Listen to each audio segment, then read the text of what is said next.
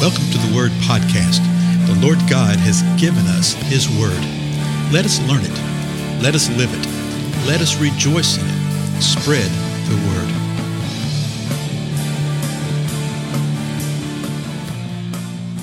Blessings, everyone. I'm Dale. Thank you so much for joining with me today on the Word Podcast, a place where we simply examine the Word of God and say, Lord, what is it you want to show us? Uh, I want us to jump into Galatians today. That's what we've been looking at of late. And we're learning so much from Galatians about how the body of Christ should function together. And also, a, a very, very encouraging thing is the fact that when we see the people in the scripture, we find out that they went through the same type of struggles. They experienced the same type of things, made the same mistakes uh, that we do. And particularly in this instance right here, this is really sort of an interesting thing. In the second chapter of Galatians, Paul is given an example about what happened in his life and how he had literally stood before Peter and had opposed him, and how Peter stood condemned, and it was because of hypocrisy. Peter had been acting hypocritical. And I dare say that every one of us at some point in time in our life, and probably some point in time this week, have either done something or thought something along the line of a hypocritical act, a hypocritical deed. Might have been a little thing, might have been a big thing.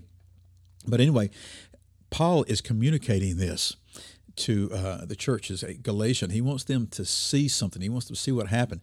Uh, the whole point of this, let me just tell you before we get finished with the story, is that Paul is showing them, hey, if I am as I am being falsely accused, in other words, if I'm just trying to ingratiate myself to the powers that be in Jerusalem and to the people in Galatia, and I'm giving you a false gospel or an incomplete gospel, then why in the world would I stand in this way to one of the top men of the faith? Why would I do this if my total absolute goal wasn't the purity of the gospel message? And so that's the reason I think that he's given this example. So he, he told us when we saw this our last time together that uh, Peter would eat with the Gentiles, would hang out with the Gentiles because they were all believers. Okay, they're all part of the body of Christ. But then certain men came from James, they came from the mothership church in Jerusalem, and when they came to visit, Peter withdrew himself and he started to remain aloof. And the reason was that he feared the party of the circumcision. He feared those, and apparently these are true believers, okay? These are believers, but they're Jewish background, and he feared them, and so he withdrew. And I, don't think it was a subtle thing. It was something that was very obvious. And the reason we know that is because the next verse said, the rest of the Jews joined him in hypocrisy. When Peter did that, the rest of them felt free to join him in that. Even Barnabas, said, with the result that even Barnabas was carried away by their hypocrisy. And so that, that just really gives us some insight and some understanding of the impact that we have, whether we know it or not when we sort of stray away, when we step away from what the true gospel is. Now, watch this. The next verse says this But when I saw that they were not straightforward about the truth of the gospel, so this is Paul speaking. He said, When I saw how they were handling this, when I saw that they were not straightforward with the truth of the gospel, I said to Cephas, Peter, in the presence of all, if you, being a Jew, live like the Gentiles and not like the Jews, how is it that you compel the Gentiles to live like Jews?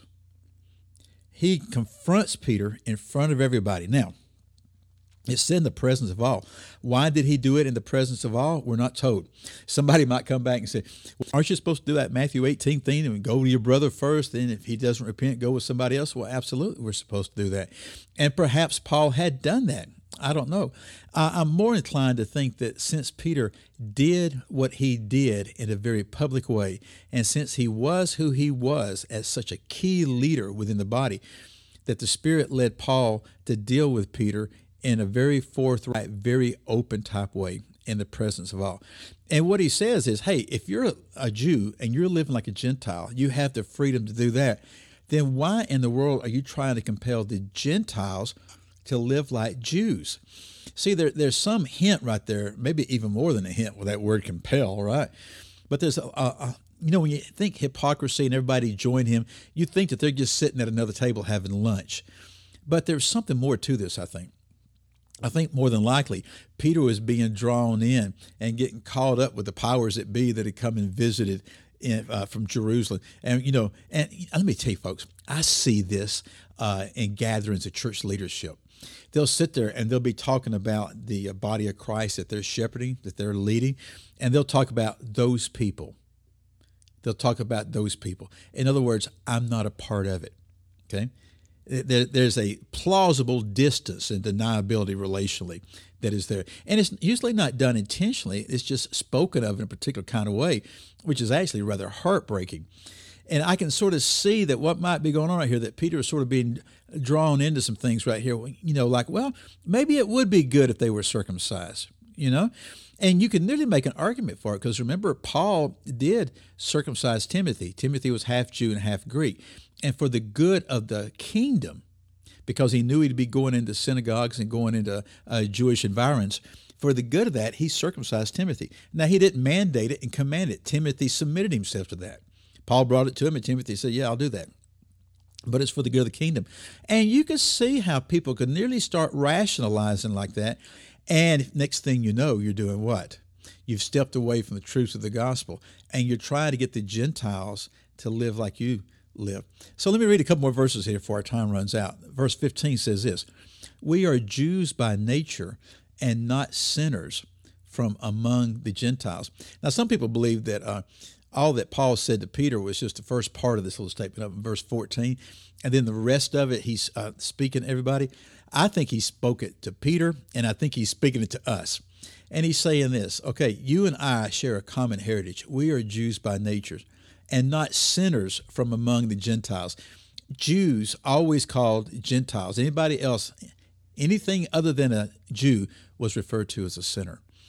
So he said, We were Jews and we were not sinners from among the Gentiles. But then he says this Nevertheless, knowing that a man is not justified by the works of the law, but through faith in Christ Jesus, even we have believed in Christ Jesus so that we may be justified by faith in Christ and not by the works of the law, since by the works of the law no flesh will be justified. That right there, folks, is a foundational, foundational verse within the scripture, is it not? I mean, it is profound. And as a matter of fact, our next time together, we'll start right there and sort of pick some things up. But I want us just to see what he was saying. He's saying, okay, we're Jews by nature. In other words, we had this covenant uh, relationship, we had this covenant promise. We weren't as sinners. But nevertheless, we know that man is not justified by the works of the law. He's telling him, You know this. We've been through this. You know that it's through faith in Christ Jesus. That's the reason you believe. And that when you believe that you're justified by faith in Christ, you're not justified by the works of the law. And he says, since by the works of the law, no flesh will be justified. And so the point that he's making with them is if you're not justified by the works of the law, then why are you wanting to go back to the works of the law? Okay, he'll actually build on this as we go, but it boils down to this. If you're not justified by the works of the law, then how are you going to be sanctified by the works of the law?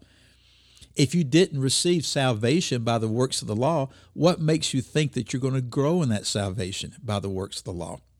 I tell you, it's a very common thing today because whether we want to believe it or not, a lot of what we do is oriented around the work of the law, the work of man, and not around the grace of the Most High God. Uh, take these things before God, as I always tell you to do. Meditate upon it, reflect upon it, ask the Lord, uh, be Berean with it, check the scripture back and forth.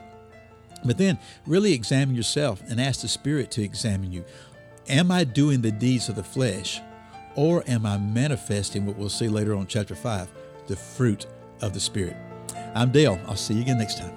Bye bye.